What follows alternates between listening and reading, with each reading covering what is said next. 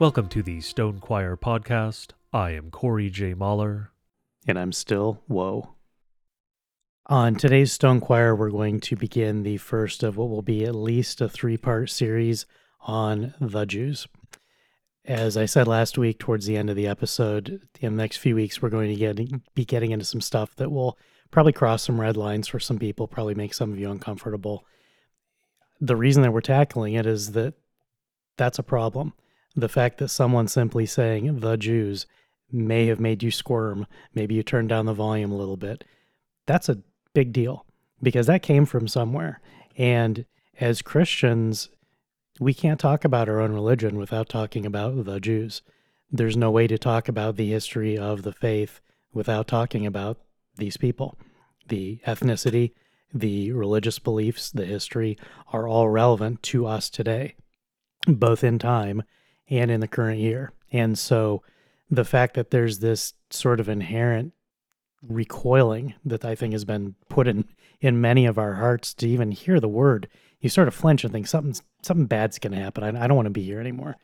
That's not an adult response. That that's not something that should be the case. And so today and over the next couple weeks, we're going to be going through the history of the Jews in terms of scripture, in terms of post scriptural history, and then modern history, things that some of the things have happened in living memory.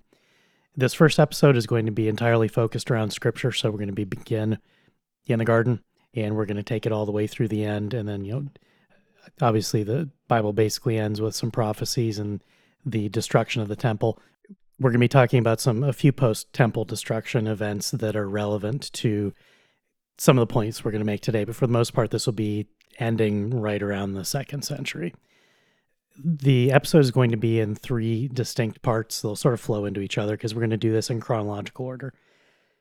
The first part, the first third, will be basically the timeline of, you know, from Adam through Noah to Abraham, through Moses to Jesus, when did the Jews appear? What did they do? How did they act? What was promised to them? What was commanded to them? How did they respond to all those things? That basically ten, takes us to the roughly the end of the Old Testament, which is also called the intertestamental period. There's some things that happened in that time frame uh, from the from the conquering of the northern northern kingdom through the birth of Christ that I think some Christians who know a little bit know some bits and pieces, but I think we're going to put some of those details together in a way that will actually make sense for why we talk about things like, for example, the Septuagint. Why is there a Greek Old Testament? That's relevant. So the second part is going to be the fact that many of you would probably recognize the Hebrew language. If you saw it written, you see a picture, you know, yeah, it's Hebrew. What you don't know is that that's not Hebrew. that is, it's an Aramaic script and it's a language that is disconnected from the original language of the Israelites. And so we're going to talk about what happened in that time period and why it's relevant today that we have these these confusions about what happened in the past because some of the claims that we're trying to disabuse in this episode are that when someone today says I am a Jew and I speak Hebrew and I live in Israel those are all words from the Bible and those are therefore borrowing whatever affections we have as Christians for our connection to those words in the Bible. And the reason for going over some of the history is that there is a not only a profound discontinuity between what we have and what we see and what we hear today and what was happening thousands of years ago, but the discontinuity is the result of God's judgment against those people. And that's what makes it a profoundly important religious matter. This is this is a matter of the faith when God pronounces judgment upon people and they're scattered and destroyed. Every nation is to take that as a warning. Whenever there's any sort of calamity that befalls someone, that should be taken as a warning that this is God's judgment. They did something bad, whatever it was. I should pay attention. I should not do the bad thing that they did. So it's important to learn, you know, from everything in scripture when God visits his wrath, let's make sure that doesn't happen to us too. And that might involve not listening to the people to whom God's wrath was poured out by the bucket load. So the second part will be the intertestamental period and the, the fiction of the Hebrew language. And third part is going to specifically deal with the time of Christ in the New Testament as he was preaching, as he was going around in Judea and Samaria. What did he encounter and how did the Jews treat him? One of the overarching themes of, of all three of these sections is that we're going to be saying many things that your pastors probably are afraid to say. And in some cases, your pastors don't know. I've had pastors who literally didn't know that Jesus wasn't speaking Hebrew every day. Nobody spoke Hebrew every day. It was a dead language. It was like Latin is dead today. It still existed in tiny corners, but it wasn't a going concern at all. That's relevant. And the fact that pastors don't know is a big deal. And in particular, pastors are terrified of telling people the Jews killed God. Scripture makes that so clear that no one could possibly reach any other conclusion other than by listening to voices that do not come from Scripture. So, the last third of this is going to go through many verses that make it abundantly clear that the Pharisees were the leaders, the Jews were the people, the angry crowd that was continuously chasing Jesus around hundreds of miles or running in sandals, continuously trying to kill him. It wasn't the Pharisees, it was the Jews. Not all of them, there were some Jews who were faithful. His his followers were Jews. The disciples were Jews. It's so again, you know, the Naxalt things come comes into play. Not all X are like that. There were Jews in that day who believed the promise. Mary believed the promise of the Christ, and so when the angel came to her and said that she would be the vessel for that promise, she wasn't confused. She knew exactly what the angel was talking about. She couldn't believe that it was going to be her, but she received it in faith because she was a faithful Christian. She was a Christian who was a Jew. And we've talked about that in the past that the belief and the promise from the garden is what makes one a Christian. And so we're going to end as we're talking about, you know, particularly from Acts and from Romans, where scripture discusses who are the true children of Abraham, because that's one of the fundamental questions that, unfortunately, today it's a political question somehow. That'll be a future episode. We talk about how children of Abraham, how could that possibly be a political live issue in the 21st century. That's why saying the Jews makes people nervous because something that should be a scriptural historical term and concept has political ramifications today. So today's episode is scripture. Future episodes will deal with history and some politics, but we have to lay the foundation first uh, for this subject in what God reveals in scripture.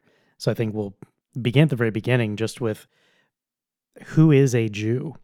in the Old Testament. I think one of the lazy things that we do is to just kind of assume that well everybody in the Old Testament's a Jew. Like that's the Jewish book and then the New Testament book is a Christian book. And there were some Jews who became Christians, but that was that transition period and then post New Testament everybody's Christian. Or you're a Jew but you went off in the other direction. But the key element is that the misconception that everyone in the Old Testament is a Jew opens the door to all sorts of errors downstream. We're not going to get to those errors today. We're just going to make the case that Jews came into the timeline by God's design at a certain time for a certain purpose. And prior to that, there were no Jews. Adam was not a Jew. I think one of the tricky things about that is that Adam is a Hebrew word. And so it's just we're just sort of intellectually lazy and we think well if, if the name was hebrew that make, must make him a jew right There are, adam they're adams today who are jews many who are not because it's you know it's an ancient it's the oldest name we have when you start making these small errors they don't seem to have any consequence at the moment but they will accumulate over time. And that's a recurring theme on stone choir. These small errors are doors that are being opened to make big errors later. So as we go through this, we're going to nitpick seemingly small things, but they're all going to point in the same direction to say, this man was a Jew, this man was not a Jew, here's what the Jews were doing, and why all those things matter. When you mention that the name is in Hebrew, it brings to mind a favorite argument that I've seen primarily from leftists, Marxists, and others like that, but you'll see it on posters and things at rallies sometimes for them because they like to appeal to scripture even though they don't believe in it. That should bring a certain meme to mind for certain people. But they'll argue there are no white people in scripture, which of course just betrays a staggering ignorance of scripture because Japheth is the father of all of Europe. Obviously, then he was white. There are Romans in scripture, there are Greeks in scripture. It's a complete nonsense argument. It just betrays stunning ignorance of Scripture. And that's what we're dealing with when it comes to pastors and many others who will say, well, no, all these people, they were Jews. Adam was not a Jew. Noah was not a Jew. Abraham was not a Jew. You don't have any Jews in Scripture until you get to Judah. Because that is how you derive the term Jew is from the tribe of Judah. That's where that comes from, and from Judean. So the modern term, in English anyway, enters basically through Latin. The term for the people living in Palestine, as the Romans renamed it, who were living in Palestine at the time that Rome controlled the area. And it wasn't even a term that they used for themselves. They No, they didn't call themselves Jews. It was it was just shorthand because the the northern kingdom had been destroyed. You had these people in the south and in Judah, so they got called Jews by their conquerors. like it, it wasn't I don't know if it was a slur, but it was just it was a term applied to a group of people that was alien to the people naming them. They didn't care, like, oh yeah, those are the, the Jews down there in, in Judea. Exactly. And there are some who will argue that the etymology for Hebrew, which is the term they would have used before that, and still, of course, do use for themselves and for their language, which we'll get into the language more, that's derived either from Eber, which can have, of course, that initial H sound in the Greek, Heber, or it is derived from an older term from I can't remember which language it was now. I think it was related to a handful of languages in the area, so it's not necessarily just one, but it means across the river or one who lives across the river. And so it was just a term of place, essentially. Also, a person's name, obviously, Eber being the son of Shelah, son of Arpachshad, son of Shem. Shem being the ultimate father after Noah, of course, after Adam, after Noah, of the line from which Christ came. And so the people who would become known as Jews, at least a part of them would become known as Jews, because as was said, the northern kingdom was destroyed. The Assyrian captivity of the northern kingdom took those 10 tribes, and yes, there's some fuzz there, some gray area when it comes to the numbering of the tribes. How many tribes exactly were in the south? How many were in the, the north? Because you have 10 in the north, but then you have Judah, Benjamin, and Levi in the south. That aside, the Assyrian captivity is what took the northern kingdom and destroyed it.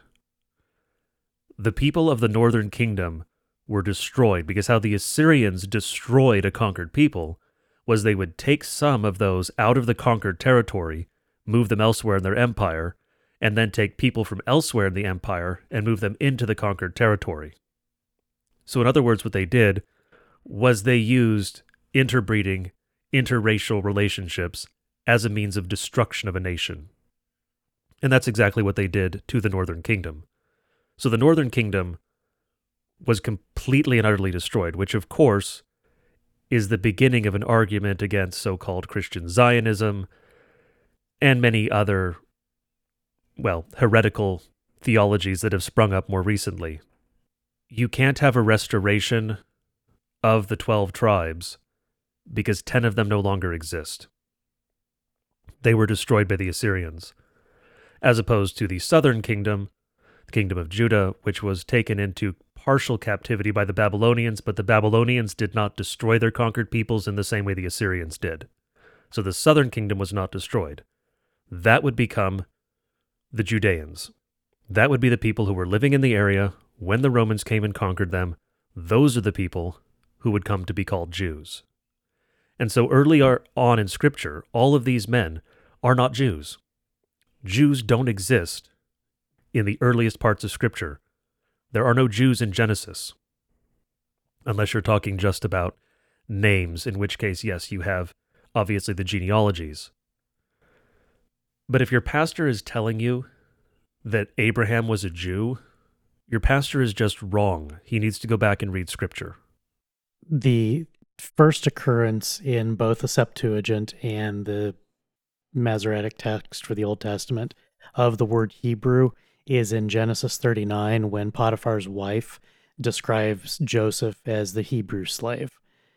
So that was several generations removed from Abraham. That's not Jew, but it's the first instance of Hebrew. There is one instance that's worth noting in Genesis 13 where when Abram has not yet received the name Abraham from God, the text, the Masoretic text, that is the Hebrew text, that is much newer, incidentally, than the Septuagint, even though it's technically written to Hebrew, and we'll get to that later. In Genesis 13, the Masoretic text does refer to, or maybe it's Genesis 14, I think it's 14, 13, refers to Abram as the Hebrew. Interestingly, in the Septuagint, the word Hebrew does not appear. That word was added in the Hebrew text, which is notable, I think, because while we're not going to get into the disputation between the Masoretic text and the Septuagint, it is important to acknowledge that there are a few places where the Masoretic text is demonstrably corrupted. The most prominent example is the prophecy in Isaiah of the virgin giving birth That is changed in what we call the Hebrew Bible today to a young girl. Septuagint doesn't have that error. And if you remember from our genealogy episode, that's a particularly interesting one because we actually have evidence from post Babel expansion of humanity in all different directions. People who were never part of any of this story had the story of a virgin birth of a god. That is something that is a widespread story, a myth, a legend that exists in far flung places like Vietnam, well separated from any contact with anyone who would have known what was going on in the days of Abraham. So, or Isaiah for that matter, because Isaiah was fairly late. So it's crucially important to note that we know from outside of Scripture that some notion of, of a virgin born God was a prophecy that was given prior to Isaiah and it was shared among believers and then corrupted among unbelievers. So we can know with absolute certainty as Christians that when the Hebrew Bible, the Masoretic text that we are told to believe is older, says young girl instead of virgin, it's not correct. So I think it's worth acknowledging that the word Hebrew does occur one time in Abram's day, but I I just found this you know a couple hours ago. I haven't had a chance to really dig into it too much. Based on what I know of a couple of the other heirs, it's my assumption as I go digging into that that that was probably added in the second, third, fourth, fifth, sixth century AD. It was added well after by Jews who had been expelled from Jerusalem, who hated the Christians, and were beginning to concoct this story that Hebrews are eternal you know, Noah was a Hebrew, Noah was a Jew. Like, no. Abraham wasn't a Jew, it was his grandson who was named Israel by God. That's the other term that comes up that's very important. Basically, you have Jew, you have Hebrew, and you have Israel or Israelite, all more or less used interchangeably at different places and different times. Sometimes they mean the same thing, sometimes they don't. Sometimes they mean different things. And so when God wrestles with Jacob and then names him Israel, that's the very first time that that word was used. It was given to him by God as a new name, and that name was carried by his descendants. That's very important. It's from God. No Christian would ever besmirch that in the slightest. But as we'll get to it in the last part, what does that mean? What does it mean to be a child of Abraham, to be a child of the covenant? When we get into the some of the later texts in the New Testament, pointing back to the Old Testament, makes it very clear. It means those who have faith, that it is not a genetic lineage, it is a lineage of faith. As we discussed in the election episode, which is very much a part of this episode, please go back and listen to that if you haven't listened to it in the last couple months. It is key to understanding this episode because one of the other terms that gets thrown around a lot is chosen. You hear of the Jews called God's chosen people. It's a word that God uses. God says, I chose these people. Many times that's how it's referred to, how, how the Israelites are referred to chosen and elect are synonyms. And this is something that we've completely lost sight of today. When God says, I chose you, that's literally saying, I elected you. And so in the election episode, we ex- explain in detail that election is not a new doctrine that Calvin came up with. You know, there's most people think that, oh, election or predestination, that's that Calvinist stuff. As Lutherans, we call what Calvinists hold double predestination, where God elected some to be saved and God elected others to be damned. We believe that Scripture doesn't say that. Scripture says that God elected some to be saved and that God desires that all men be saved and that God's sacrifice on the cross was for all men. And so those men who are damned are damned of their own volition. They choose to remain evil. They reject God. Those who are elect do not reject God. And so we spend a couple hours dealing with how does that make sense? Because it sounds irrational. Frankly, it is irrational. You can't make a reasonable case for predestination that doesn't sound crazy. So we do it there as best we can. It makes sense if you believe scripture. What you can believe is your own reason. But the important thing to carry away is that whenever you hear someone saying, particularly in the Old Testament, these people were the chosen people of God, they were elect. And that applied not only to the lineal descendants of Abraham, because remember, Jonah, who was a Jewish prophet, was sent by God to go to Nineveh, which was one of the greatest of the Gentile cities. It was one of the largest cities on the planet at the time.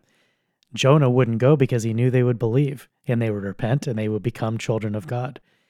God said, The people of Nineveh are elect. Go to them and proclaim my word. And Jonah's like, No, if I go, they'll believe me and they'll repent. I don't want that because they're not Jews. And so the whole story of Jonah is about him refusing to go to people who weren't Jews because he didn't want to give them the gospel. God elected them. Jonah disobeyed. God won because that's how election works. God doesn't lose, He doesn't lose any of us. So these terms like Jew, chosen, Israelite, Hebrew, it's important to understand which term you're using and why and where it's coming from etymologically because sometimes they do serve different purposes. And for those who are maybe not particularly familiar with these source texts, the Masoretic text is from roughly the earliest would be the 6th century, and that's AD, not BC notably. It wasn't completed until the 9th or the 10th century. That is, say, as opposed to the Septuagint, which is from, I think the earliest copies we have are the 3rd century BC. So there's a significant difference in age between these two manuscript sources. Notably, of course, the Masoretic text also has the so called Star of David all over it. We see that in many of the copies of things that we have related to that line of sources.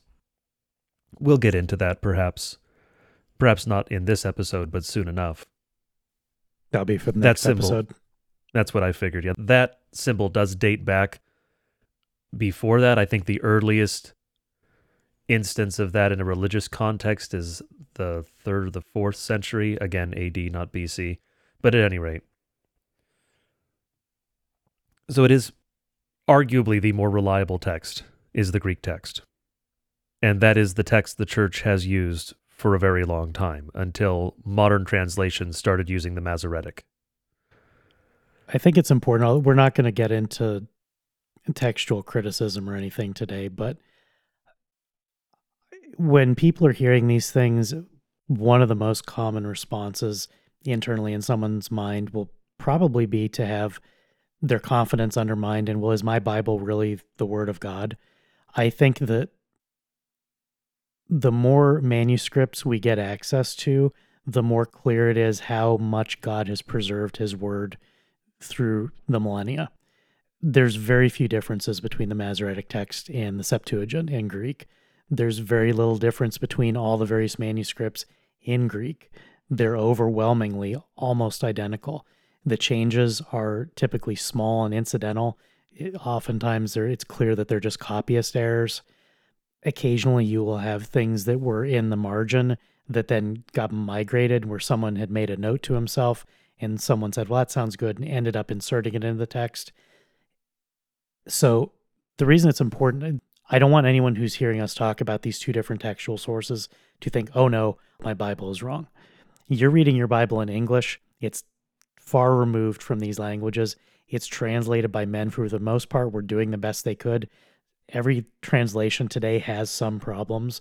That's okay. It's not going to destroy your faith. God has preserved his word for thousands of years. He will continue to do so. Yes, we should seek to have the most reliable books of the Bible that we can get our hands on. We should seek to have faithful translations. When errors are discovered, we should figure out why and how, and we should get rid of them.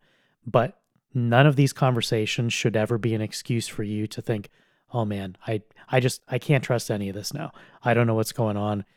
I don't have confidence. God has preserved his word. He preserved it in the Masoretic text, even in spite of the interference of the post Christian Jews who were rabidly against the Christians. They still preserved almost all the text completely intact.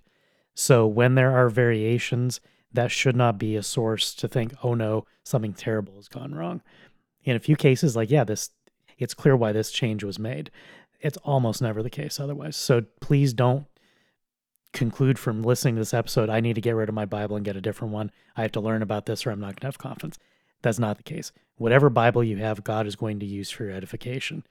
As if you want to learn more about this stuff, there's plenty to to learn and study and dig into it and to be enriched. I think that's the important part is that learning about these variations is enriching. It doesn't undermine faith because the more you look at the different copies, the more you realize how much they're on the same page, which is miraculous. The only way that this stuff could have been preserved across thousands of examples, across millennia, is if God was intervening in time and space with the copyists, with the manuscripts, with the papyri. Only God could have done this. So even when we find things like that doesn't seem quite right, doesn't mean God didn't do this stuff. It just means that when humans are involved, we have to pay attention. That's why this podcast exists because humans are involved. We have to pay attention to stuff. So please do not lose confidence in whatever Bible you have because that is God's word given to you for your edification. I personally primarily make use of the ESV. That's I have most of my Bibles are ESV. I have I don't even know how many Bibles at this point, but that is in the Old Testament primarily relying on the Masoretic. I have no problem trusting the text of the ESV. Yes, there are some little problems here and there. They play some games with a couple words, but I'm not worried about it. It is still God's word, it is still reliable. And to give listeners an idea of the sort of differences between the Greek source documents we use for translating the scriptures, one of the more famous examples is the announcement of the angels to the shepherds. In some of the manuscripts, there's an iota missing. Literally the smallest letter in Greek. It's just a scribal error. It was dropped. It changes the meaning in terms of nuance, but it does not change the meaning in terms of content. It basically shifts from the angels announcing peace on earth and goodwill toward men to peace on earth and goodwill toward men on whom God's favor rests. It's a minor thing, and obviously, again, smallest letter in Greek, scribal error. That's the sort of thing you're seeing when you see disagreements between the manuscripts. These are not big disagreements, they're usually relatively minor things. So, again, yes, your Bible in English or whatever language you're reading it in is reliable. You can rely on that. Yes, it's helpful to have some resort to the underlying languages, but you don't even actually have to know them in this day and age because you can go and find websites online where you can click on a word in a verse and it will tell you exactly what it means in the underlying language. So you can verify for yourself. If if something you read, you have questions, talk to your pastor, talk to someone who understands it or find one of these sites and do the study on your own. There is a wealth of information and tools at our disposal today that would have made scholars in the past incredibly envious so on the subject of language as we you know we mentioned as i'm sure you all know the the northern kingdom of israel was conquered in 722 bc by the assyrians.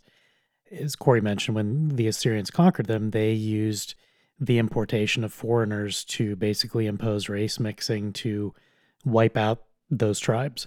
And the result was the samaritans which is why in scripture we are all familiar with the notions that the Samaritans were treated as as filthy, as less than, as as half breeds, because they had been Israelites, they had been Hebrews at one point, but then when the Assyrians forcibly mixed them with other races, they ceased to have the Israelite bloodline.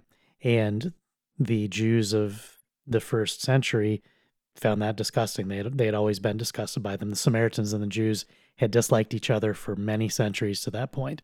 The Samaritans were created by having been conquered. What's important about the conquering is that the Assyrians and the Babylonians and the Persians and then the Greeks and then the Romans, in turn, each conquering them, by the way, all judgment from God. When you get conquered five times in almost as many centuries by disparate people who are crushing you, that's a bad sign. God has turned his back on you. And scripture makes that clear. There were there was a sea of of prophets coming to them, calling to them to repent for their wickedness that had led to the destruction of the two kingdoms in the first place. One of the things that occurred under Assyrian and Persian rule is that the original Hebrew language in which Moses had written the Torah, when God transcribed the Torah for Moses and he wrote it down, he used what is today called Proto Hebrew. The Proto Hebrew alphabet is similar to hieroglyphs. They think it's probably derived. It's kind of downstream. It's not it's not pictograms, but it's sort of similar in that vein of kind of simple geometric shapes uh, and some symbols, but it's a fairly primitive language. Today it's called Proto Hebrew because what replaced it, it just gets called Hebrew. And that's one of the first big things that's really important to to learn in this episode is that as I said earlier, what you see today when you think, "Oh yeah, that's Hebrew," it isn't it is an alphabet that was imposed. It's it's the Aramaic alphabet. They're related, but it's related through the Persian conquest. It has no relation whatsoever to the language of Moses. And I think that's important. Just as a fact. Like you don't need to derive any particular theological conclusion from it, but simply as a fact. When Moses wrote the 10 commandments on the stone tablets, it was not in what we call Hebrew today. In fact, I think if it's not the show art, we'll definitely include the image. Charlton Heston's Ten Commandments movie, the poster with him holding the Ten Commandments actually has Proto Hebrew on it. It has the Proto Hebraic alphabet. They got that detail right. If they were to remake that today, they would never do that. They would use the fake Hebrew script that's actually Aramaic today. They came from Persia. Why? Because we think that we think that there's a direct continuity between Abraham and Moses and Jesus and us. And languages go through those evolutions. I was just looking earlier today at uh, Middle English and Old English just to see, for example, could I comprehend something that was, you know, a thousand, twelve hundred years old? Middle English, I can I can read most of it. You know, uh, some of the vocabulary is strange. There are a few symbols, a few letters that have been transposed into other letters today, but it's intelligible for the most part. That's still English. And that's something that's from, you know, seven, eight hundred years ago. You go back to Old English that's, you know, over a thousand years old. I can't read it. I can pick out a few words if I know how to phonetically uh, describe them. I can maybe guess at what some of them are, but although it's called Old English as an English speaker, it's not accessible to me. So this happens all the time in language. It's not it's not inherently that something is up, something is sneaky for the Hebrew of today, what is called modern Hebrew, to not match what existed in the first century or what existed 500 years before Christ. But it is important because I think almost everyone thinks that's not the case. We think that we have this ancient stuff and that the you know the sort of scripted square almost calligraphic letters that you know as the Hebrew language, you think that that's what Moses was reading and writing and probably what you know Adam was reading, right? Because obviously Adam was a Jew too. Well, no, the first Jew, you know, was Jacob. Maybe if you want to say all Israelites are Jews, I don't care. We'll talk about some of the history of the terminology in the next episode, but the important part is that there's a fundamental discontinuity, and when they were conquered and they had their alphabet replaced, they had their language replaced, the Hebrew language was lost. It was completely lost in the northern kingdom. They the Samaritans they preserved the interestingly the Samaritan alphabet is basically the proto Hebraic alphabet. It preserves many of those same symbols. It looks very similar. It's completely disconnected from what is modern Hebrew or Aramaic. If you look at Old Hebrew or Proto Hebrew or whichever term you want to use for it, it looks very similar to Phoenician. So if you have seen Phoenician lettering before somewhere, museum or whatnot, you know exactly what Old Hebrew looked like. And they are both derived from Proto Sinaitic, which was even older than that. That looks very similar. It's missing some letters. But as was mentioned, modern Hebrew is not what Scripture, it's not the language in which Scripture was written. It's not the text, the alphabet in which Scripture was written, because this is actually an alphabet that was written in Old Hebrew, which actually another thing to which you could compare it if you know runic. It looks much more similar to runic than, say, modern Hebrew slash Aramaic or modern English Latin lettering. But Hebrew itself, the language, was basically dead by the time of Christ. It was still used to some degree in what would be considered today perhaps academic circles so you would have had some handful of priests in Jerusalem who could still read this language. They didn't use the language, they didn't speak the language. Maybe they read the language aloud at certain services on high holy days. They would have had someone there to translate it into Aramaic for the common people because the common people did not know any Hebrew. So at least they had more decency than the medieval Roman church, which didn't even bother to translate from Latin but you can think of it in that same sort of light. In the medieval era, you had church services being conducted in Latin. The common people did not know Latin anymore. Some of the educated class knew Latin, so it's not directly comparable because you did have Europeans who still knew Latin, who still learned Latin, the sons of noble houses and such. But the common people did not know what was going on in the church service because it was conducted in Latin and they did not translate it into the vernacular. You had a similar thing happening around the, the switchover, as it were, from BC to AD, where Hebrew was no longer understood by the common people.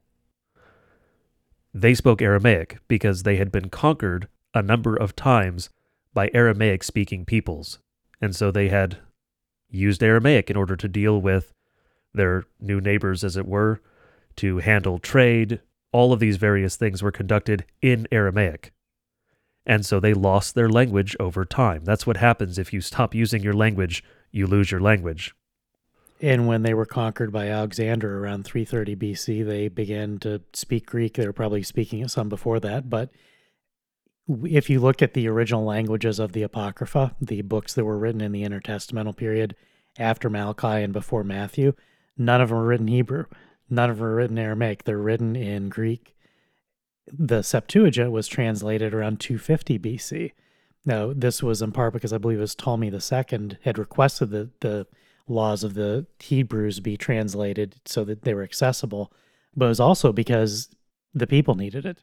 There were certainly some Aramaic texts of, of scripture that were available to them, but increasingly, there were people who were Jews ethnically who in some cases may not have spoken Aramaic either.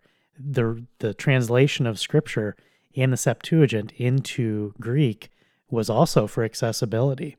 And so by the first century when Jesus was born and the disciples were alive and were writing and speaking, they were, as Corey said, none of virtually none of them would have been conversant in Hebrew at all, because it would have been no point. For someone to be speaking Hebrew, would be identical to someone today speaking maybe Latin or Old English. You know, it's a dead language that isn't used at all. So it's a party trick. Maybe you can have an interesting conversation where you teach someone something, but you can't converse. It's not a language of commerce. The languages that were used were Greek, Latin, and Aramaic. And that's reflected at Christ's crucifixion. In John 19, Pilate also wrote an inscription and put it on the cross. It read, Jesus of Nazareth, the King of the Jews. Many of the Jews read this inscription, for the place where Jesus was crucified was near the city, and it was written in Aramaic, in Latin, and in Greek. It was not written, incidentally, in Hebrew, because there would have been no point. It wasn't that they ran out of room, it was if they put Hebrew above Christ's head, no one would have been able to read it. That's a big deal. Like it's a small detail. I, I don't think it's like some huge profound insight, but oh, by the way, did you know that no one who was speaking Hebrew in Jesus' day? Most people probably don't know that. Please go look this stuff up. I can tell you, you can spend hours just on Wikipedia going through the various articles about the language of Jesus on Aramaic, on Proto Hebrew. Go do some reading and you know go do some wiki holing where you dig down and dig through. You will find some places where some of the articles disagree, usually around some of these sensitive areas that we're talking about directly. Where they disagree, I would give the benefit of the doubt to the version that's less friendly to the modern narrative, to the idea everyone from Adam to Jesus just spoke Hebrew and wrote in Hebrew because that was the universal language. No, these Semitic languages were basically a dead end. They're pretty primitive languages. They're not remotely as sophisticated as something like Greek or Latin. And nothing, almost nothing is really downstream from them. Like they they ran their course and then the civilizations went away and the languages went away. So there was nothing that they contributed to later. That's not the case with the languages we're speaking today. English has had tributaries from many other languages, and they're languages of the winners. Hebrew is not a language of the winners, it's a language of the conquered and of the losers. It's worth putting special emphasis on the term that was actually on the cross what Pilate actually put on the cross, and that was Jesus Nazarenus Rex Judaeorum. That last word, Judaeorum, is Judeans. That's the word from which we get Jews, as previously mentioned, in English. We ultimately derive it from the Latin. It's a demonym, basically. It is a term related to the people of a particular place. That's how the Romans named. That's how the Romans named everyone they encountered, was according to the land where they found them. And so that's where we get this term. It's not even, the word Jew isn't even in scripture in the original languages. That's the term that we use in English. Because in scripture, it's Judean. And as we mentioned the history, these are some of the tribes descended from Israel. On the subject of terms, I think it's important to note that this is the one of the key places, particularly in scripture and in conversation, where Hebrew ceases to mean the same thing. So the the key example for this is John 19:17. In the ESV it says and he went out bearing his own cross to the place called the place of the skull, which in Aramaic is called Golgotha. Now if you're a King James reader, you know that as and he bearing his cross went forth into the place called the place of the skull, which is called in Hebrew Golgotha. Now, one of those is wrong because Hebrew and Aramaic are two different languages. I think it's notable that in many of the cases in Scripture in the New Testament, when Jesus is quoted, when he says things like Abba Father or Eloi, Eloi, Lama Sabachthani, he's speaking Aramaic. And growing up, no one ever taught me why. I thought, wow, why, like, why did he slip into some other language? It's Jesus. He's a Jew. He's, he's, why is this Hebrew guy talking Aramaic all of a sudden. Did like did he speak Aramaic when he got excited? No. He was always speaking Aramaic to those around him. He's these things were recorded and God through the Holy the Holy Spirit recorded these in the actual words that Jesus spoke because they were the words he was speaking all the time. But they weren't translated even today. So we hear Abba and we hear Eloi instead of the translated word from the Aramaic the reason that the King James gets this wrong, and yes, sorry guys, if you're a King James Onlyist, it gets a lot of things wrong. They're not hugely impactful. They did the best they could. If they had had more manuscripts, they would have translated a different Bible than the one they translated. It's useful. I think it's outlived its use. That's a conversation for another day. The important thing is if you look in Greek in John 19 17, the word that King James translates in Hebrew is Hebraisti. The problem here is that Hebrew means one of two things. Either Hebrew language means the Hebrew language, as you would say the English language. You know, when, when I say English language, you know that I don't mean an Englishman. And see, that's the distinction. It could be the language of the Hebrew people, as in the language of the English people, or it could be the specific language. Now, the distinction is that in Judah, in Judea, they were the Hebrew people. And so, whatever language they were speaking in Judea was the Hebrew language because they were the Hebrew people. The I, I hope I'm making this clear, but the Hebrew language of the Judean people was, was Aramaic. When it says the Hebrew language, it doesn't mean they were speaking Hebrew. It means the Hebrews were speaking their language, which was Aramaic. And this is something that Josephus, who was the famous historian from the first century AD, he said himself. He was a Jew. He was he was well connected. He was well favored. He is viewed by Jews today as, as a traitor. Uh, for 1900 years, they wouldn't translate anything he had said because they were so angry at him for siding with the Romans. Josephus differentiated Hebrew from his language and that of the first century Israel.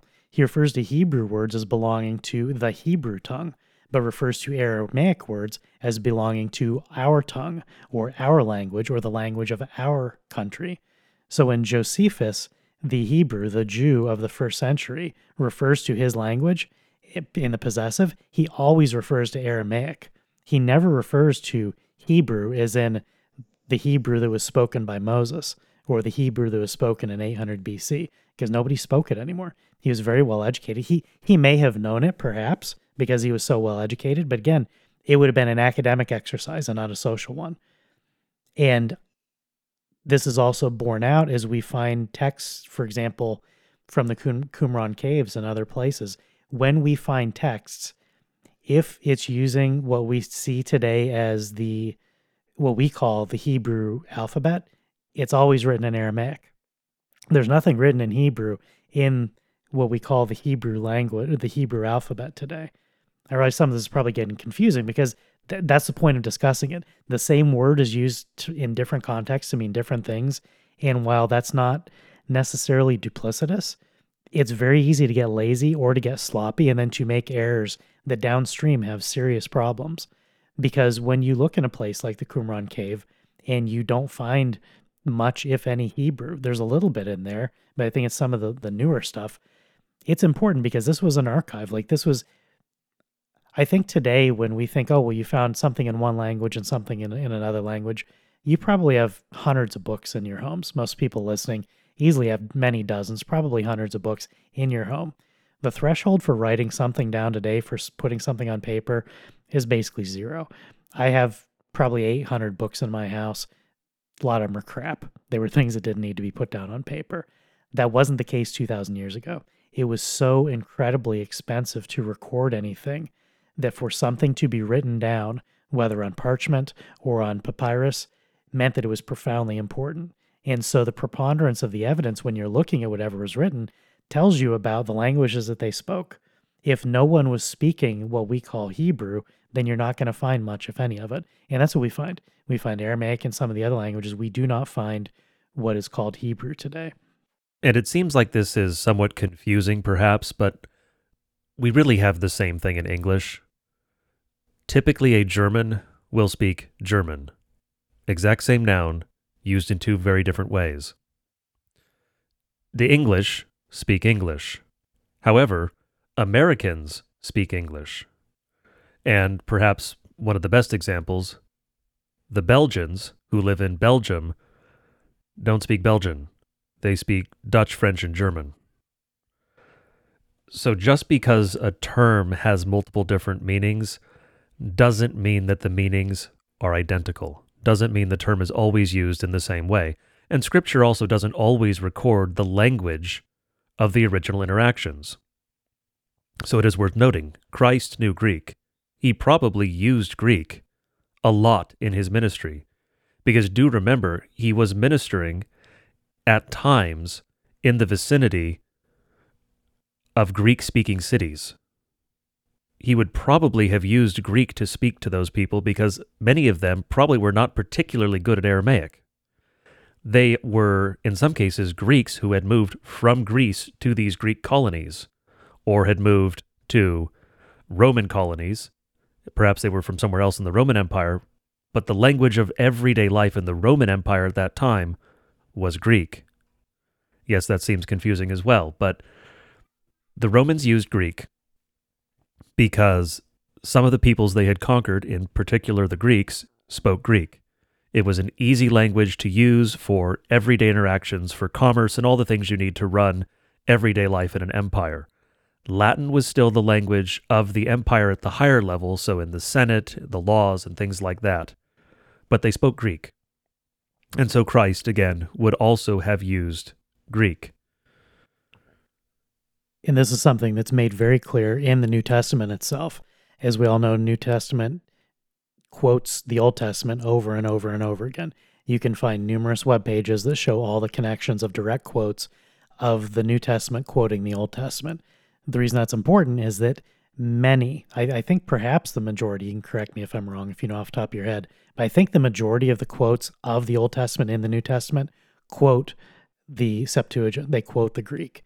Now, it's not that it's two different Bibles, it's just that they're different ways of phrasing things and perhaps different word order that would be preserved differently in Aramaic or Hebrew versus Greek. And so we know that the writers of the New Testament, that the men who are recorded as speaking, spoke Greek because they quote scripture in Greek. They frequently quote the Septuagint, not exclusively, which is important. As we said earlier, I don't reject one over the other because scripture doesn't. So I'm not going to do something that God didn't do. But it's important to know that Greek is frequently used in as the reference of the Old Testament in the New. That is substantial. That's important. And it's something that you don't you don't hear very much unless you actually get into these fiddly arguments about which one is better. We're not trying to make the argument for which one is better. Personally, I I wish that Hebrew no longer existed. I think it's doing more harm than good. It's not an argument I'm going to make here. It's simply important to note that Greek is what Jesus spoke. It's what Paul spoke. They all spoke it. They spoke other languages too. They're not like the average American. They could hold more than one language in their head, and they did so on a daily basis. And so when scripture quotes scripture from the new to the old, it frequently quotes scripture, God, in Greek. For the percentage of quotes that come from the Septuagint versus other translations, it would depend on whether you're counting direct or also indirect, and indirect starts to get difficult because there are a lot of those. I believe the the standard number, as it were, for direct quotations from the Old Testament is 283. And 170 of those are essentially from the Septuagint. So 60%. So, yes, the majority of the quotations that are direct quotations from the Old Testament in the New Testament are from the Greek. But just to emphasize what I said about Scripture not always recording the original language in which something took place, in what language did Moses interact with Pharaoh? Well, Scripture doesn't tell us. It was probably Egyptian, because he was educated in Pharaoh's household he spoke Egyptian. It would have made sense for him to deal in the language of the Egyptian court when he was dealing with the Egyptian court. Scripture doesn't tell us that, but from context, we can, of course, infer that as a reasonable conclusion. Another thing that we can infer as a reasonable conclusion from the New Testament, from what it actually tells us, when it does tell us the language of the original, when Christ is speaking Aramaic, in the cases where he is in Scripture, we are told specifically that this was in Aramaic. Well, that implies he was not always using Aramaic. He may have been using Greek more than Aramaic, in fact, because it is specifically noted when he used Aramaic. Now, you don't have to necessarily draw that conclusion. I'm not saying this is a tenet of the faith and you absolutely have to believe Christ spent most of his time speaking Koine Greek. I'm not saying that. But it is a reasonable inference to draw from what Scripture does tell us. We know that he would have used Greek. He lived in an area that spoke Greek.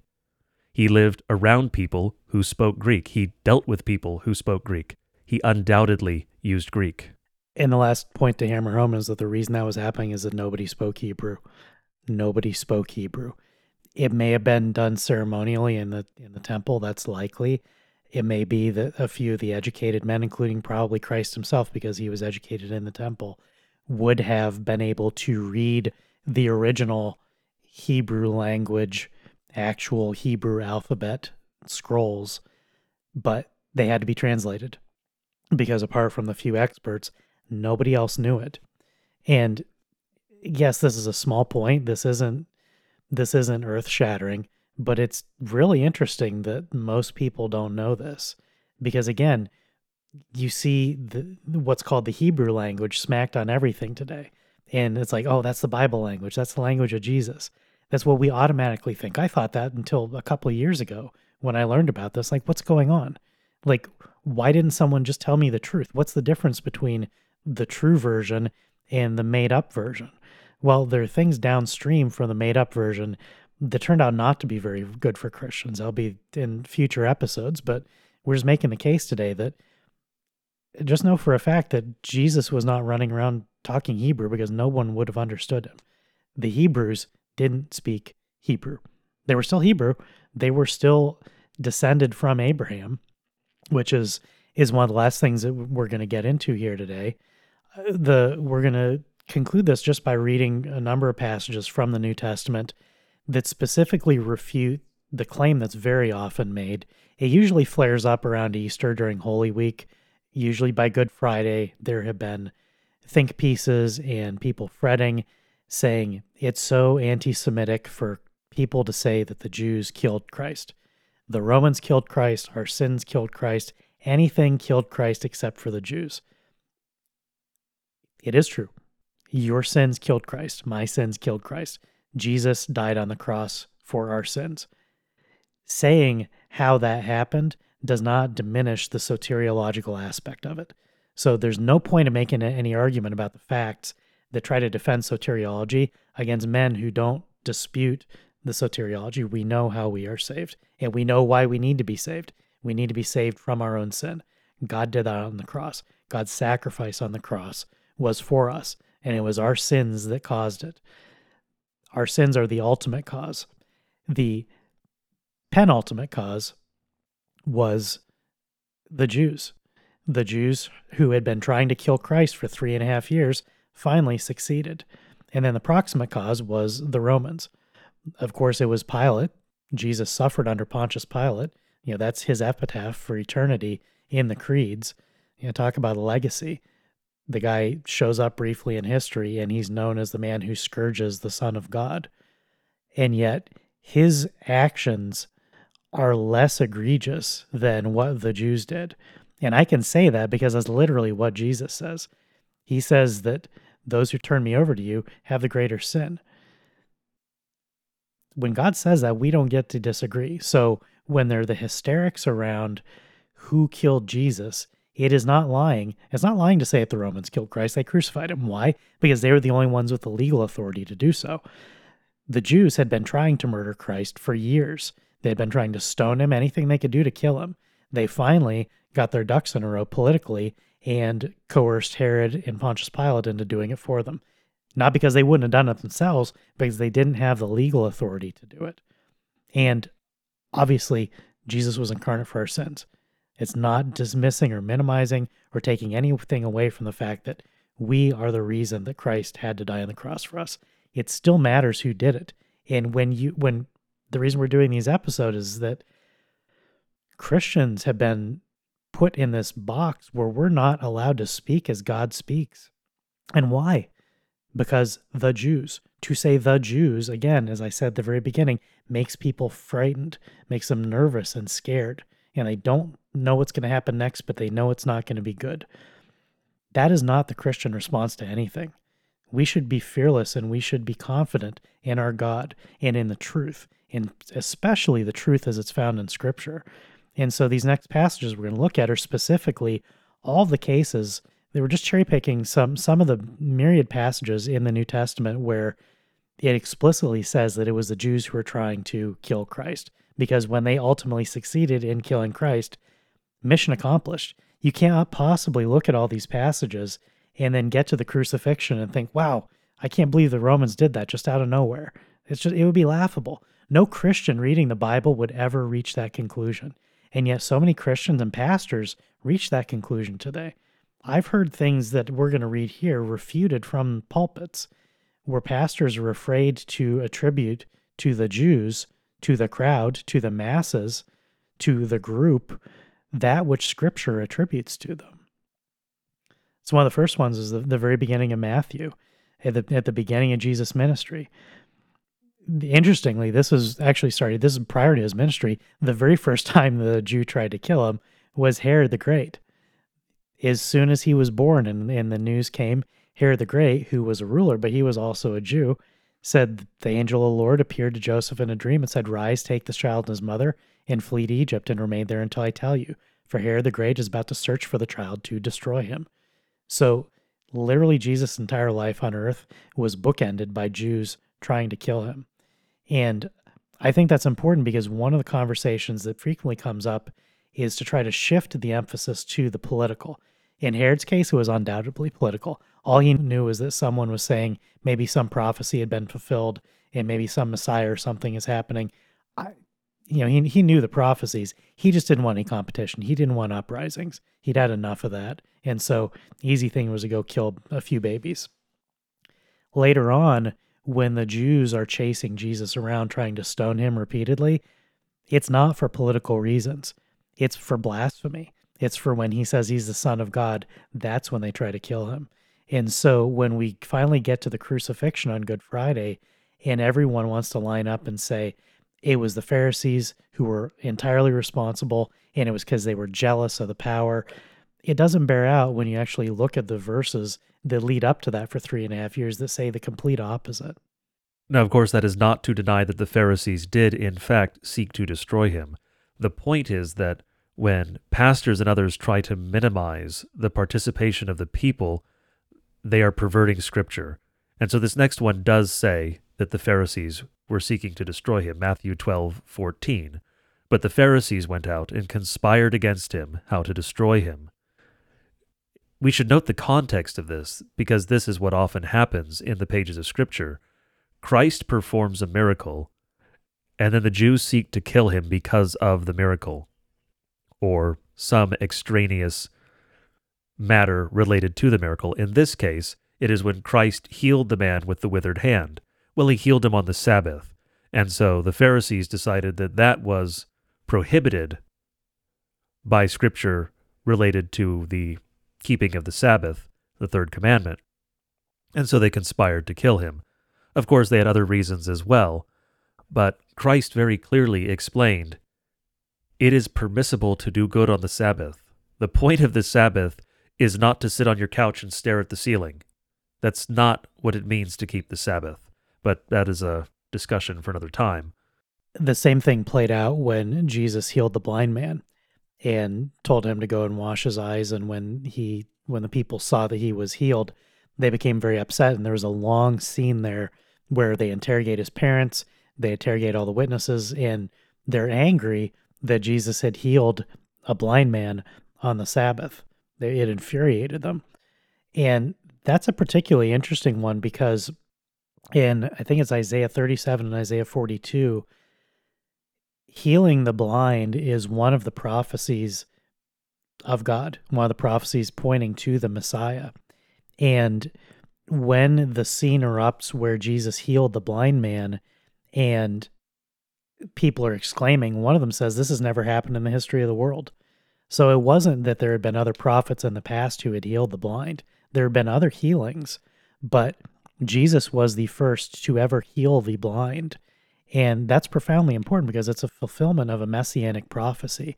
And yet, what was the concern of the Jews? Not that the, the messianic prophecy had been fulfilled before their eyes, not that a miracle had occurred, but that some guy broke the rules, broke their rules as they interpreted them, which is crucial because their interpretations of the Sabbath, as Jesus makes clear in those passages, is not scriptural. It's not a godly interpretation. Jesus says if your ox falls in a ditch on, on the Sabbath, are you not going to get it out? Someone falls in a well, you're not going to get him out? Of course you are. Their definition of work was nonsense. And so Jesus demonstrates through acting justly and in a godly fashion the hypocrisy and the evil of the Jews who became incensed at this miracle, at this blessing for, for a man who'd been blind from birth. That was one of the questions they who sinned, this man or his parents? And the, when the man was healed, suddenly they don't care about, you know, the the trick question. Now they care about the gotcha question. Because all that they ever wanted to do was to trip him up to destroy him. I don't think that any other people on the planet would have acted this way. If Jesus had come to the Japanese or to the Germans or to the Ugandans and started performing miracles and healing them, I don't think anyone else would have murdered him. I think part of the reason that Jesus was born a Jew among Jews was that no one else would behave in this way. That's speculative. Maybe I'm being unfair, but I sincerely believe it. I don't think anyone else who shows up and can heal the blind and the deaf and the lame is going to be murdered by people for what? For fulfilling prophecy? Like they were told that these things would happen, and when they did, they became enraged. And in fact, they frequently said, You have a demon. One of the common refrains, I think it was in John, of the crowds of Jews to scream at Jesus is, You have a demon. How could you say this? I think it's very profound in exemplifying the spiritual nature of the people to whom he was going. Now, obviously, it wasn't all of them there were followers, there were disciples who were Jews just like the others. The difference was that they believed. They believed in the promise of the Messiah, and when they saw the promises fulfilled, they rejoiced. That's the difference. It's not that all Jews are bad or that all Jews are saved. It's that when the promise of Scripture is fulfilled in Christ, those with faith, those who are elect, will receive it with gladness, and the rest will shout, He has a demon, and try to kill him. And we see that sort of energy to this day. And yes, that is the same sort of accusation we see today. Freud did not get the idea of projection from nowhere. This is something that the Jews and Satan have been doing for a very long time. It is to accuse the enemy of exactly what you yourself are doing. This is Alinsky again as well, because all of this has the same father. And so that is why the Jews are flinging the accusation of you have a demon at Christ. Well, no, because the demon is on the other side, Satan's on the other side. Look at how many times Christ had to cast out demons during his ministry. There was a very real and active and widespread problem with possession and demon oppression in this part of the world at this time. And that's why they fling the accusation at Christ. Of course, it's also an insult they like to fling at the Samaritans, which is why at one point they accuse him of being a Samaritan and having a demon. Now, there are other overtones there as well. They're trying to gin up an excuse to murder him because a Samaritan was not allowed to be where he was located in the temple at the time. But that accusation of having a demon, we see that all down through history. We see it here in the pages of Scripture, and we see it today on social media and elsewhere.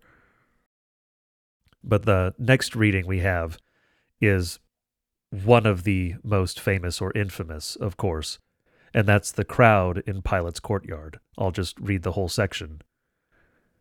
Now at the feast the governor was accustomed to release for the crowd any one prisoner whom they wanted. And they had then a notorious prisoner called Barabbas. So when they had gathered, Pilate said to them, Whom do you want me to release for you, Barabbas or Jesus who is called Christ? For he knew that it was out of envy that they had delivered him up. Besides, while he was sitting on the judgment seat, his wife sent word to him, Have nothing to do with that righteous man, for I have suffered much because of him today in a dream. Now the chief priests and the elders persuaded the crowd to ask for Barabbas and destroy Jesus. The governor again said to them, Which of the two do you want me to release for you? And they said, Barabbas. Pilate said to them, Then what shall I do with Jesus who is called Christ? They all said, Let him be crucified. And he said, Why? What evil has he done? But they shouted all the more, Let him be crucified. It is not just the Pharisees, it is not just the leaders of the Jews who scream for Christ to be crucified. And we'll read another section that adds more to this as well. It is the Jews themselves, it is the crowd that screams for Barabbas, for the murderer over Christ. That cannot be avoided, and we are not permitted to minimize that. That is what Scripture says, that is what we are required to believe. You don't subtract from Scripture, you don't add to Scripture. Revelation is very clear about the warning for those who would do either of those things. And it is worth especially noting Pilate tries repeatedly to free Christ. Pilate asks multiple times why they want to kill Christ. He picks Barabbas as the option. Because do note that Pilate is the one who selects Barabbas. Pilate doesn't just select a prisoner at random. He doesn't say, Would you like me to free any prisoner? He says, Would you like this murderous rebel who is probably going to go out and murder someone the same day he's released? Or do you want Christ? He stacks the deck as much as he possibly can to try to free Christ. The crowd will have none of it. The crowd wants his blood. And I think that's the chief reason that we focus so much on pastors and teachers because the crowd was doing what they had been taught, but the crowd did it. The Pharisees and the high priests absolutely ginned up hatred against Christ, just as we see today. We see church leaders in our own day ginning up hatred against men, seeking their murder. And people go along with it. People will happily go along with it because you know what? When your church leader stands up and said, this man is a Nazi. He needs to be thrown out and destroyed. He needs to be killed. Who's going to argue? Nobody likes that. And so it's very easy for the crowd to go along. God doesn't care what your station is. Whether you were the leader or you were someone at the very bottom in the crowd, just a nameless face, if your voice speaks in opposition to that which is godly, you are guilty of the same murder as everyone else. In John 5, it's written, The man went away and told the Jews that it was Jesus who had healed him. And this was why the Jews were persecuting Jesus, because he was doing these things on the Sabbath. But Jesus answered them, My Father is working until now, and I am working.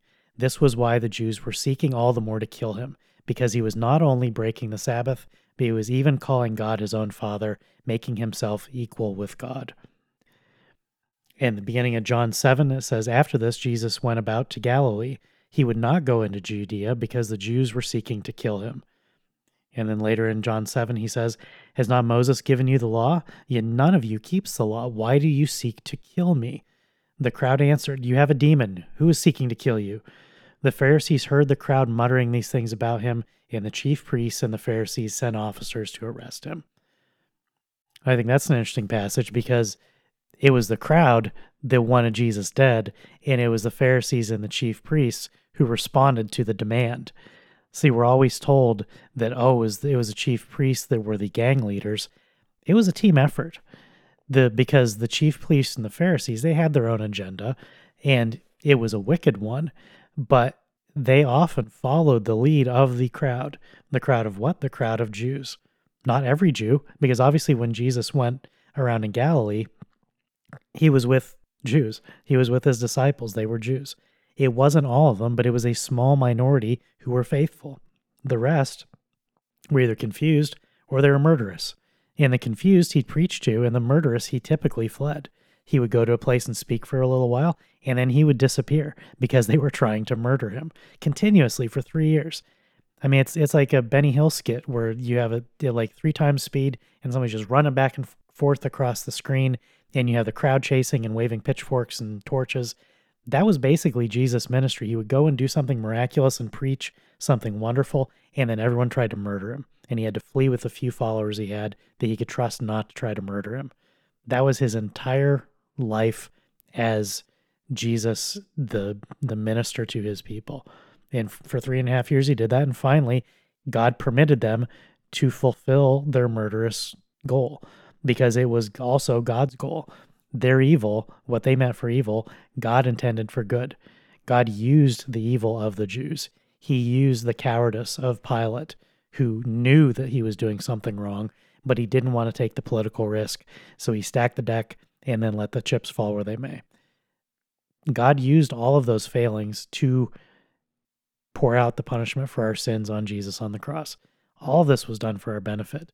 And that doesn't change the fact that all of it was evil when it was happening to add to the narrative of the Jews in Pilate's courtyard, Pilate at least twice in this narrative says that he will punish Christ and then release him. He is attempting to appease the Jews by punishing Christ, but attempting not to have this innocent man's blood on his hands. And yes, he does wash his hands of the matter by releasing Christ. And so from Luke 23, when Pilate heard this, he asked whether the man was a Galilean. And when he learned that he belonged to Herod's jurisdiction, he sent him over to Herod, who was himself in Jerusalem at that time. When Herod saw Jesus, he was very glad, for he had long desired to see him, because he had heard about him, and he was hoping to see some sign done by him. So he questioned him at some length, but he made no answer. The chief priests and the scribes stood by, vehemently accusing him. And Herod with his soldiers treated him with contempt and mocked him. Then, arraying him in splendid clothing, he sent him back to Pilate. And Herod and Pilate became friends with each other that very day, for before this they had been at enmity with each other. Pilate then called together the chief priests and the rulers of the people, and said to them, You brought me this man as one who was misleading the people, and after examining him before you, behold, I do not find this man guilty of any of your charges against him. Neither did Herod, for he sent him back to us. Look, nothing deserving death has been done by him. I will therefore punish and release him.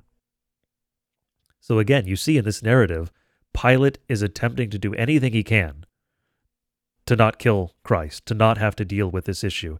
He sends him over to Herod, hoping that Herod will be able to deal with it. And so Christ stands before a Jewish ruler, accused by the Jews standing by.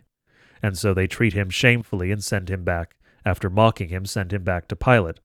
Pilate again tries to not have to crucify Christ. He says, I will punish the man and then release him.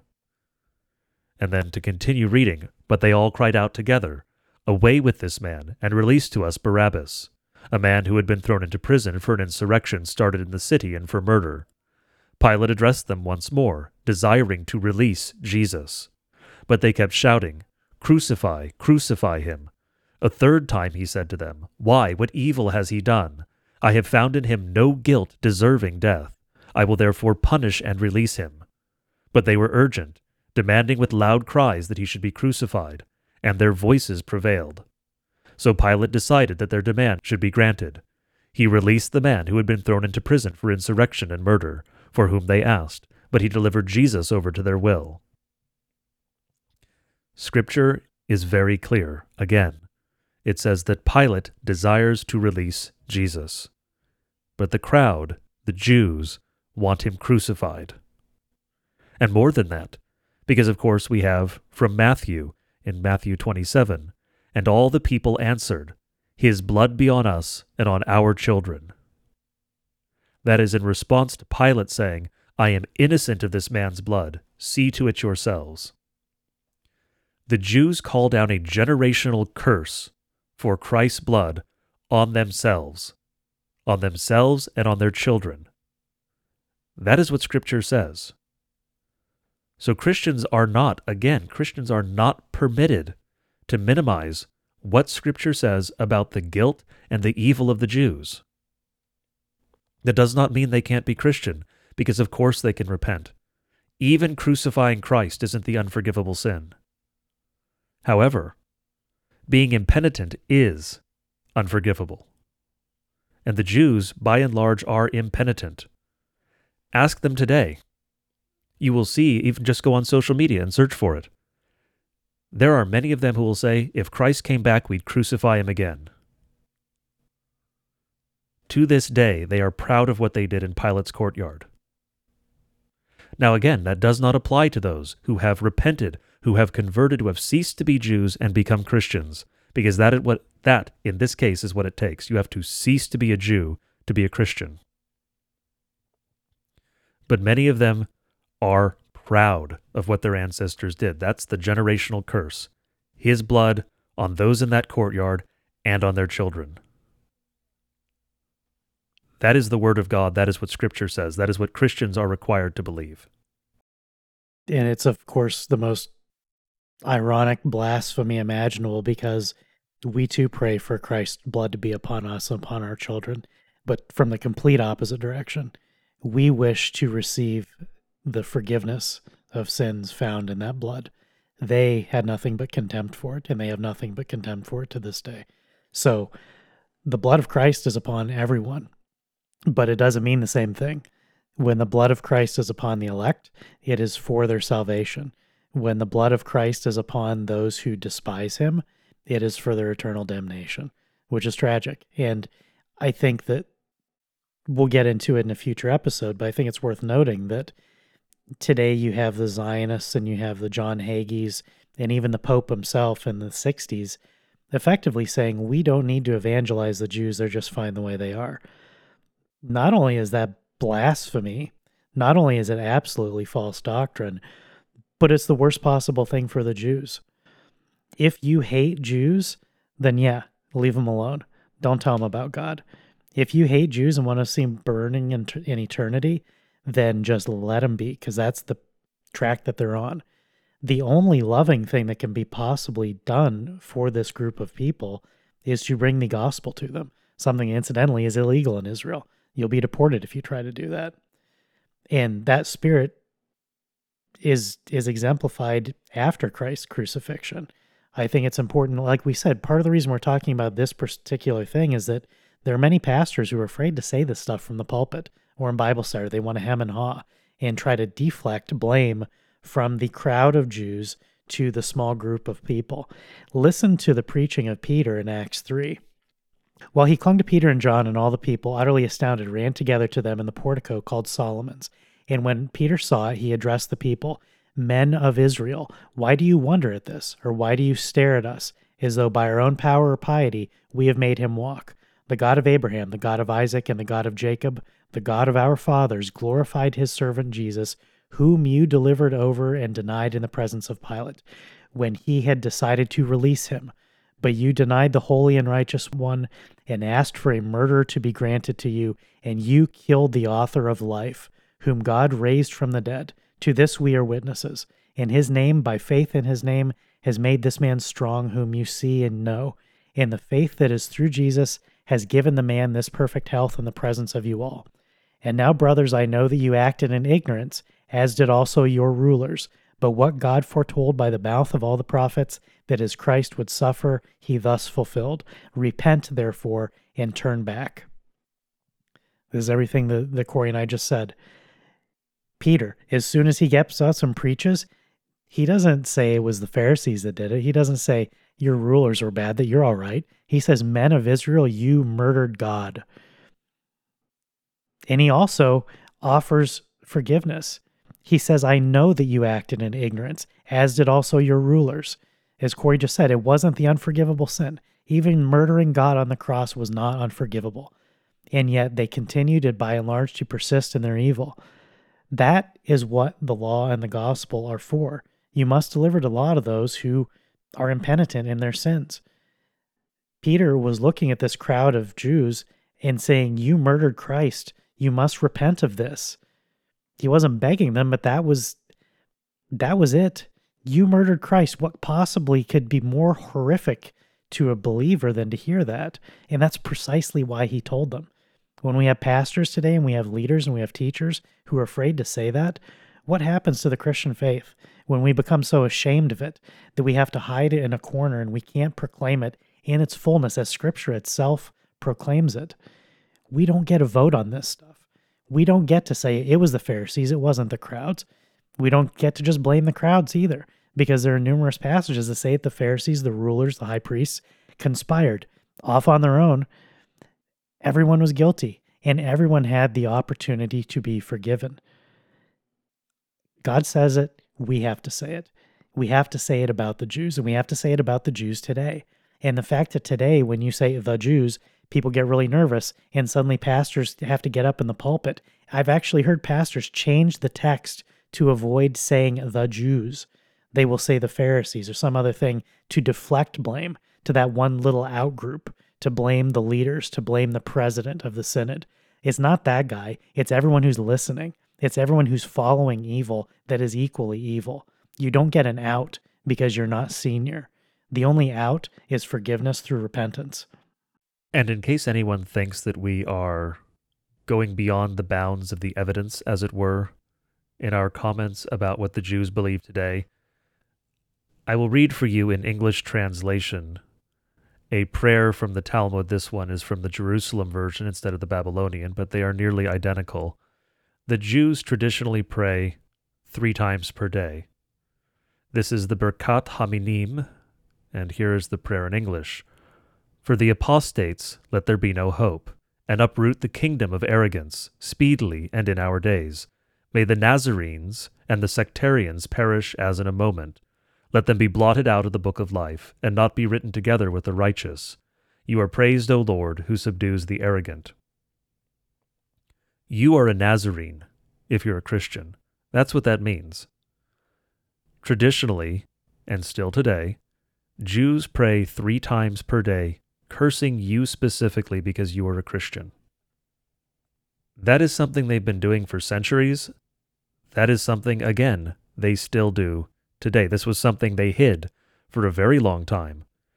But then, I believe it was originally a German academic who got a hold of a copy of some of these documents and started translating them. And as the Talmud has been translated, we've found more and worse things. And I'm sure at some point we will go over the Talmud in greater depth. But this is the mindset of modern Jews. They hate Christians. And incidentally, when they're talking about apostates, they are cursing Jews who have converted to Christianity. They hold a particular hatred for Jews who convert. But they hate Christians. And they pray and curse you multiple times per day. Now, of course, they are not praying to the Lord God, because those who do not have the Son do not have the Father. And they reject the Son, so they are not praying to God the Father. That is an important point. There are many pastors and others who will say, well, no, the, the Jews worship God, they just don't worship Him correctly. No. Scripture says that those who do not have the Son do not have the Father. The Jews do not worship the Lord God. They do not worship the Father. They do not worship the Trinity. They are not in any way, shape, or form related to Christians or Christianity. They are vile pagans and they pray to curse you three times per day, at least. There are other prayers they say that are daily prayers that also call down curses. That Their is the reality of the situation. Yes, exactly. Their prayers are to Satan. They are praying to Satan to curse you. There are so many pastors and leaders and others who are afraid to say these things. But this is the reality. This is exactly what their own holy books say, so called holy books. And this is just grazing the surface. Incidentally, Christ responds to the Talmud in Scripture. One of the most abused passages in Scripture is in part a response to a wicked Jewish prayer from proto versions of the Talmud, because one of the prayers that is said by Jewish men traditionally, at least once per day, sometimes multiple times per day, is a prayer that basically says, Thank you to God that I was not made a Gentile. Thank you to God that I was not made a woman. And so you should be thinking of Galatians 3:28. There is neither Jew nor Greek, there is neither slave nor free. There is not male and female. Well, they also add to their prayer that thank you God for not making me a slave. Well, there are the three categories that Christ uses right there in a Jewish prayer. He is responding in part to the evil of the Talmud as it is taking form, because it was not finished until around the 500s, perhaps a little earlier, but right around that time. But some of the materials were obviously coalescing at the time of Christ's ministry. So Christians should have some familiarity with these things because it is responded to in our own holy documents, in Scripture. This is not just some esoteric issue that's off on the sidelines. This is of the utmost importance because this deals with a very real, very live controversy in our time. And the reason for pointing these things out in time is that none of these are flukes. It wasn't a fluke that they just happened to be really mean in the year that Jesus was ministering. And it doesn't so happen that they just happen to be really mean you know, when they wrote those prayers or that they're really mean today. First Thessalonians 2 says, For you, brothers, became imitators of the church of God in Christ Jesus that are in Judea. For you suffered the same things from your own countrymen as they did from the Jews, who killed both the Lord Jesus and the prophets, and drove us out and displease God and oppose all mankind by hindering us from speaking to the Gentiles that they might be saved, so as always to fill up the measure of their sins. But wrath has come upon them at last. This is Paul writing to a Greek city, but he's talking not only about the murder of Christ, but how the Jews have been murdering prophets for centuries. This was not new behavior for them. God kept sending prophets and they kept getting killed or ignored. You know, prophet being selected as a prophet is never good news. it never when, ends well. I mean, the I think the one who got off the best was Elijah. He he didn't die. He was just taken up in a whirlwind or on a chariot. He wasn't he didn't have to suffer as many others did in death, but his life was no bowl of roses. It, I think it's important to harken back to something that we have mentioned on previous episodes. We didn't mention we were talking about the Old Testament today. When Moses led the Israelites out of Egypt, they were in the desert. He went up on the mountain to receive the Ten Commandments from God. He was gone for 40 days. He, he, that was when he received the books. He was up there for 40 days. There was a pillar of fire at night and pillar of smoke during the day.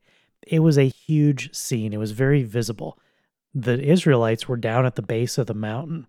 In the 40 days that Moses was up there, they descended into idolatry.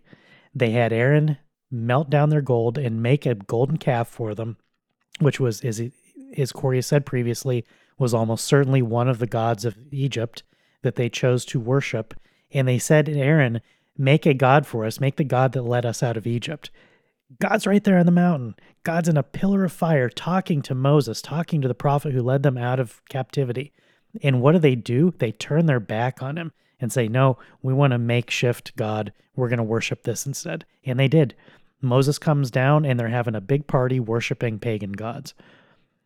In they just left Egypt. They just seen all of these miracles. They're be- they're before a miracle with the physical special presence of God through the fire and the smoke, and they apostatize. This was the spirit of these people. So I think one of the key things to understand about the Jewish period of time in Scripture is that I, I think a good analog for it is a message in a bottle. The gospel was given to Adam in the garden. Genesis 3:15. There was a promise made that God was going to fix this. That was expanded upon in future generations. When the day came that God came to Abraham and made the special promise to him, and then wrestled with Jacob and named him Israel, and then when Moses was given the books of God, something changed. What changed was that what had been a broadly defined promise became much more narrowly defined in terms of additional promises were being made. A covenant was specifically made with Abraham and was renewed with his descendants.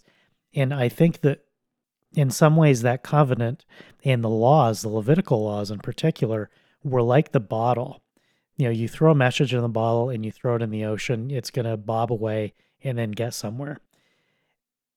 The function that the Levitical laws or that the the ceremonial laws had for the Israelites is that it made them weird. They had to do weird stuff with their clothing and with their food and with their their appearance.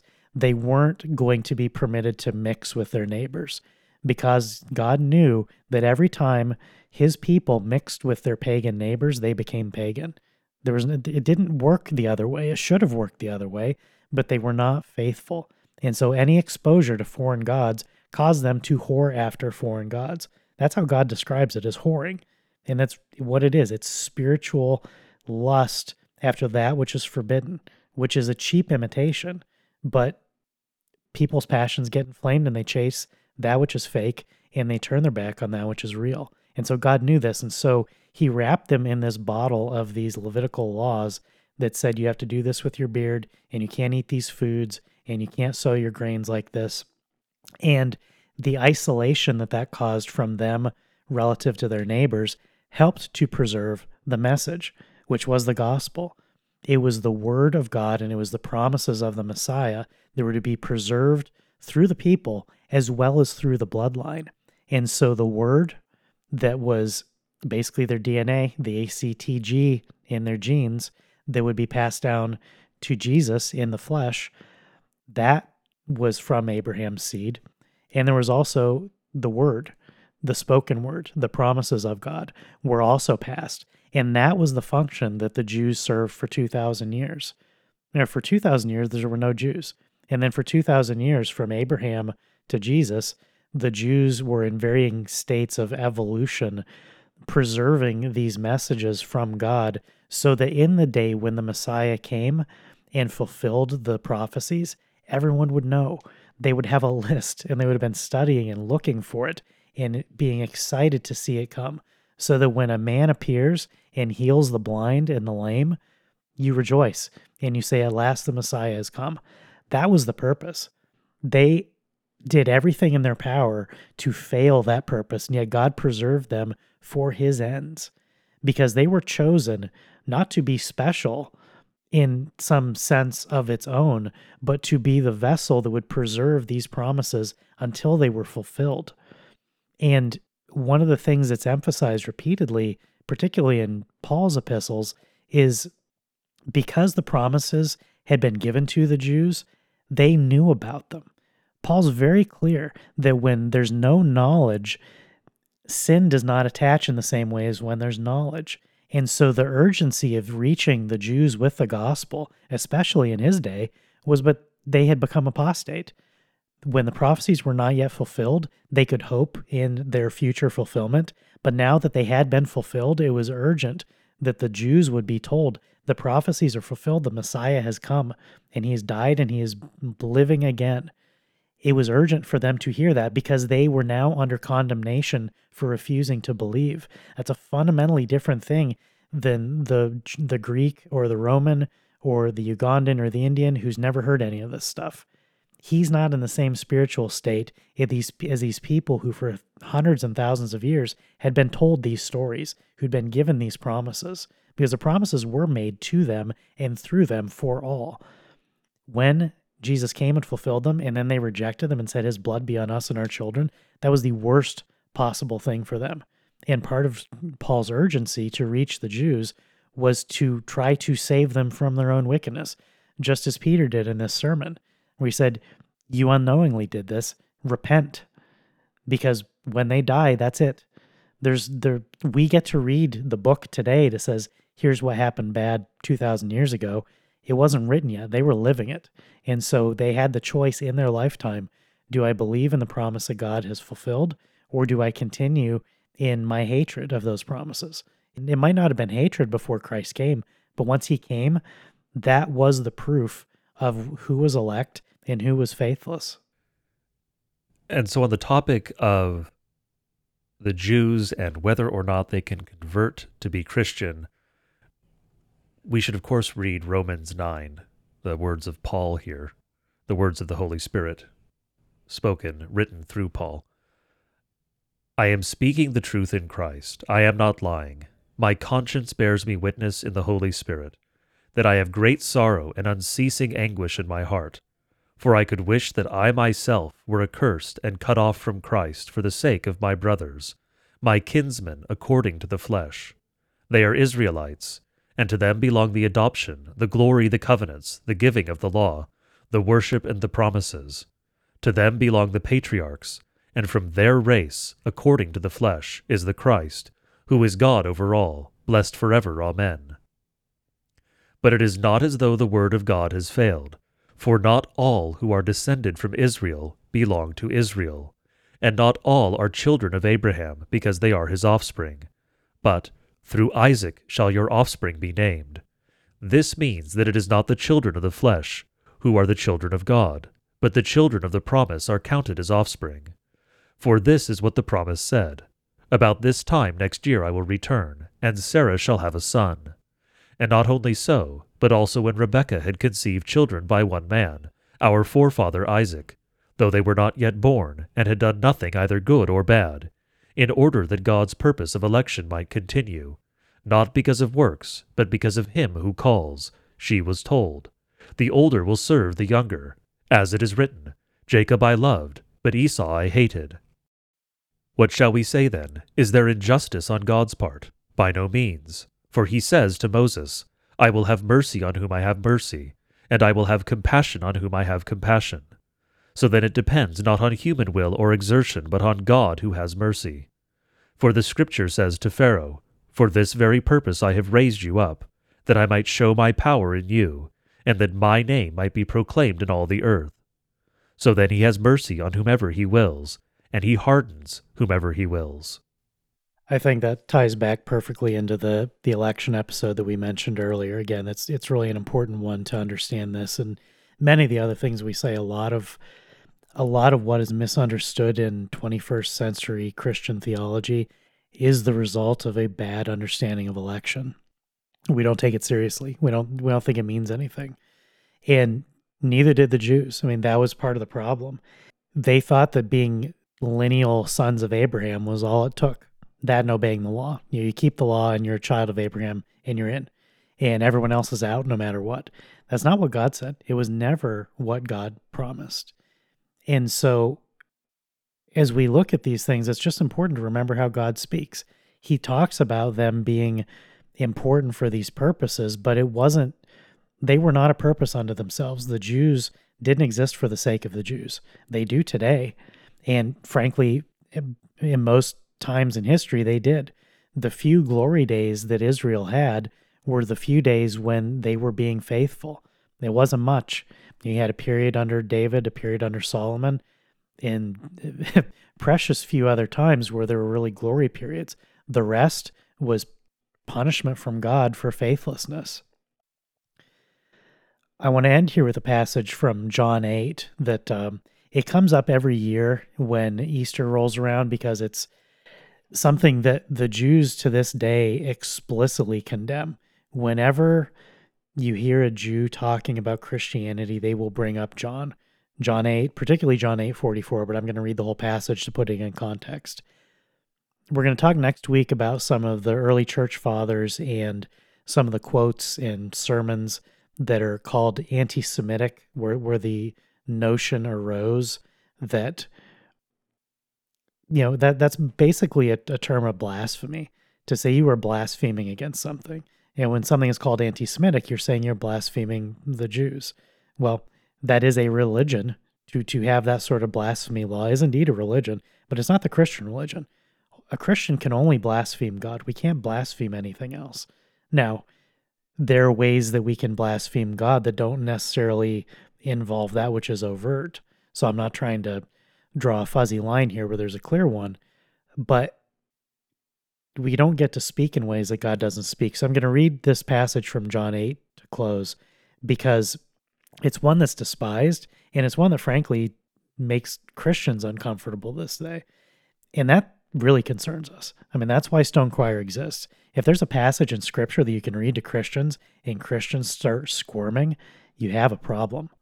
Forget anybody else in the world, forget any other opinions you might have. If you are uncomfortable about something in scripture, you have a spiritual problem. So, John 8, Jesus said to the Jews who had believed him, If you abide in my word, you are truly my disciples, and you will know the truth, and the truth will set you free. They answered him, We are offspring of Abraham, and have never been enslaved to anyone. How is it you say you will become free? Jesus answers them, Truly, truly, I say to you, everyone who practices sin is a slave to sin. The slave does not remain in the house forever, the son remains forever. So if the son sets you free, you will be free indeed. I know that you're offspring of Abraham, yet you seek to kill me, because my word finds no place in you. I speak of what I have seen with my father, and you do what you have heard from your father. They answered him, Abraham is our father. Jesus said to them, If you were Abraham's children, you would be doing the works Abraham did. But now you seek to kill me, a man who has told you the truth that I heard from God. This is not what Abraham did. You are doing the works your father did. They said to him, we are not born of sexual immorality. We have one Father, even God. Jesus said to them, If God were your Father, you would love me, for I came from God and I am here. I came not of my own accord, but He sent me. Why do you not understand what I say? It is because you cannot bear to hear my word. You are of your father the devil, and your will is to do your father's desires. He was a murderer from the beginning, and he does not stand in the truth, because there is no truth in him. When he lies, he speaks out of his own character, for he is a liar and the father of lies. But because I tell you the truth, you do not believe me. Which one of you convicts me of sin if I tell the truth? Why do you not believe me? Whoever is of God hears the words of God. The reason why you do not hear them is that you are not of God. This is a profound passage because Jesus is speaking directly to a crowd of Jews and he's telling them, You are Satan's children. You are deaf to my voice because you were born of the father of lies.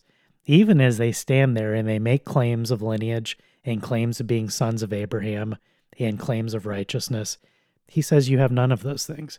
You do not do Abraham's works because you do not have Abraham's faith, which was the root of election. Abraham had faith, and it was counted to him as righteousness. The circumcision came after. The circumcision was not what made him righteous. He was circumcised because he was righteous. He was righteous, and therefore he obeyed God. The order of operations matters. And Jesus understood that. Jesus is God. As he said, when he came to him and he did his father's things and they hated it, it's because they are of their father. When there's a man today, whether it's 2,000 years ago or today, when a man hates the things of God, that man is of Satan. It's not all Jews today. There are a few Jews who actually become Christian and cease to be Jews. And there are many who are not Jews who are enemies of God today. And today in our own churches, we have these same Jews. They don't go by the name Jew, but they hate God just as much. They will thump their genealogy. It won't be the genealogy of Abraham, it will be the genealogy of some confession, a confession which points God faithfully, but they will ignore that part. They will just use whatever they can as an anchor to make themselves a participant in something where they are not participants. You can only participate in God's things if you are God's child, and you're only his child by adoption through faith. Those who do not have faith are not adopted sons of God. They remain children of Satan. And so, as you see people in the world reacting to God's things, many times in this preaching, whether it's from Jesus or Peter or Paul or any other man, when they preach, some of the people were confused. They, it wasn't ignorant confusion. It wasn't a confusion born of a lack of faith. They were hearing something for the first time and they didn't know what to make of it. That's okay. That there's hope for that man. Some believed immediately. Some all already believed those are saved. The rest, and frankly, the majority in Jesus' day and in our day, hear the things of God and they react by saying, You have a demon, you are evil. There's no middle ground when you're dealing with people who are possessed by the devil. They know when they're dealing with the Son of God, and their reactions are violent. They're filled with hatred. We should expect that when we are faithful to God, there will be times when it elicits those same responses. That is not that there's been some miscommunication. It's not that we should have been more winsome, we should have been nicer. It's not that if we'd only used different words, they would understand. It's that we are of our Father in heaven and they are of their father, the devil. You will face this in your lives if you're faithful Christians. If you just if you hide and, and try to ride it out, it's not going to work, but you'll you'll learn that the hard way you are going to have to take a stand for Christ, and there there will be days when that hurts. There will be days where you suffer for it and you are hated to your face because that is the state that the world is in. The father of lies, the father of Jews, is running the show today. There's not much left of the faithful remnant. It exists and it will always exist, but only because God promised it and God will preserve it. God will preserve his people everyone else is going to try to kill us. That's good news. It means that we're on the right side. It means that we're on God's side and God is on our side. That's the thing we have to worry about. So don't be afraid of topics that seem scary. Be afraid of the fact that a topic that seems scary is scary in the first place, because it shouldn't be. The truth should not scare Christians. When someone's afraid of the truth, that person has a bigger problem. And we've said before, these are not problems that a podcast can solve. You need to spend time in the Word You need to spend time studying scripture and contemplating and meditating on these things and be aware in your life, not just on Sunday, not just in Bible class, be aware every day of where you're seeing these things playing out. And you will find that there's a spiritual tenor to things that don't necessarily have a spiritual context. Your workplace is going to have a spiritual tenor to things where maybe 20 years ago it didn't, or if it did, it wasn't at all obvious. Today it's going to be obvious. This is where the battleground is. And this is where we will prove ourselves to either be faithful children of God or to be sons of Satan. As Christians, we have only one choice. And as we see others respond, we see them choosing as well. All these sermons that were delivered in the Old in the New Testament served a winnowing function. Many wandered away from Jesus preaching upset or confused or angry. A few stuck around because they believed. The same math is going to work out today. Be one of the few who sticks around and believes in God because on the last day, He is going to welcome each of us. And so I want to close out this episode by going over a seemingly minor technical matter, but something that is really at the foundation of all of this for this series of episodes and many of the others as well. And that is the word concept fallacy. This is really, in a sense, related to the idea of essence and accident. Those who understand those terms can tie that together. I won't go over that bit. But the word concept fallacy has two essential forms. The first one is that you believe you've studied a word and therefore you understand the concept. That's a fallacy. You can study a word without understanding the concept to which it refers. But the second one, and perhaps the more important one here, is the conflation of the two things. The conflation of the word that symbolizes the concept and the concept itself that is what we have happening in many of these issues. For instance, with the term Jew, there are those who will use the term and then conflate it with the concept, and there are several different concepts it covers. You can be Jewish by blood, you can be Jewish by religion. Those are not the same thing. If you conflate those and then say the term always refers to one or the other or both, you are running afoul of this fallacy. You are committing this error. And so it is important to understand the sense in which the terms are being used. But perhaps more relevant to us as Christians and more on our own backyard. For instance, if you are holding a Bible and the Book of Concord, that doesn't make you a Lutheran. If you just say that, well, I have these and I believe them, that still doesn't make you a Lutheran. If you believe them, that makes you a Lutheran. Now, some will have brought to mind the idea of, well, that's no true Scotsman fallacy, but it's not. And that's where that accident and essence issue comes in. There are things that you are essentially, and there are things that you are not essentially. They can change. If you are male, you are essentially male. That cannot change. You aren't male because you believe you're male. You aren't male because you call yourself male. You aren't male because you put pronouns at the end of your email signature. That's not how that works. That is something you are essentially. The same is true of your race. If you are German, you are German because your parents were German. If you are English, you are English because your parents were English. The same for any race. That is something you are essentially you are not essentially a Christian because you may not have been a Christian as a child. You could apostatize. That can change, and therefore it is not in this sense of the term essential. And so, when you are dealing with the no true Scotsman issue, that only applies to things that are essential. And that's why it's no true Scotsman, because that is race, that is blood. You cannot change that. And so if you say no true Scotsman would wear pink and you find a Scotsman by blood who's wearing pink, well, you can't just say, well, no true Scotsman, because you found a true Scotsman who's wearing pink. Now, there are other issues here. There's some nuance I could go into, but we'll leave that aside for now.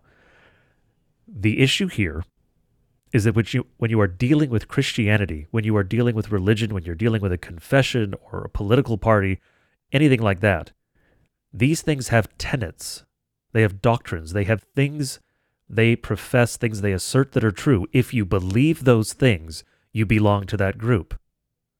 Because that is what defines the group. Being a Scotsman is defined by blood, not by what color you wear or which pattern you wear, whatever it happens to be.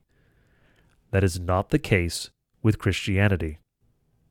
To be a Christian, you must believe the things that Scripture teaches. That is what it means to be a Christian. A Christian has faith in Christ, in the saving blood of Christ, in his atonement, in his sacrifice. That is what it means to be a Christian. Being a Christian does not mean holding up the Bible and waving it at people. That doesn't make you a Christian. Being a Lutheran doesn't mean holding up the Book of Concord and waving it at people. Being Reformed doesn't mean holding up the Westminster Confession and waving it at people, whichever group it is. You have to actually believe the contents of that book.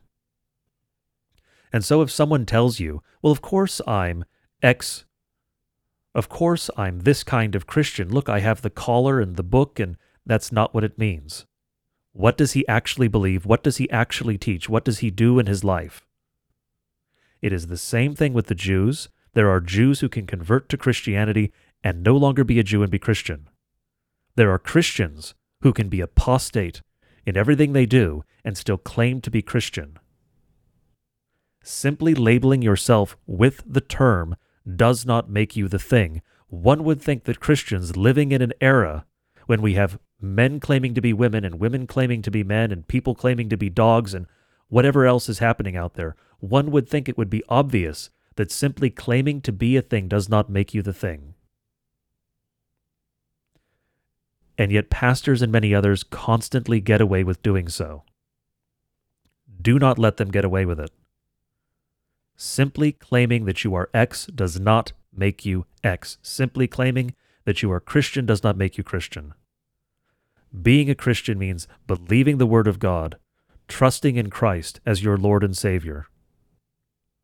And yes, it does re- also mean rejecting the various teachings of the devil. That is why, as Lutherans, for instance, in our confirmation oath, we reject the devil and all his works and all his ways. Because that is part of what it means to be a Christian. And so when the Jews told Christ, We're descended from Abraham, we've never been slaves, of course we're saved. Of course we're elect. That's not what it means. That's why in Romans it says, Not all who are descended from Israel belong to Israel. Those are two different things. The first is the essential, that's race, descended from Israel. The second is belong to Israel. That's Christians, that's the church. You can be descended from Israel by blood and not belong to Israel, the church, by faith. You can belong to Israel, the church, by faith, and not be descended from Israel, the man, by blood. Being a Christian is a matter of faith. That is the core of what we believe. That is why we call it a faith. Believe the words of God as they are written in His book. Don't water them down for the world don't ignore them because they're uncomfortable.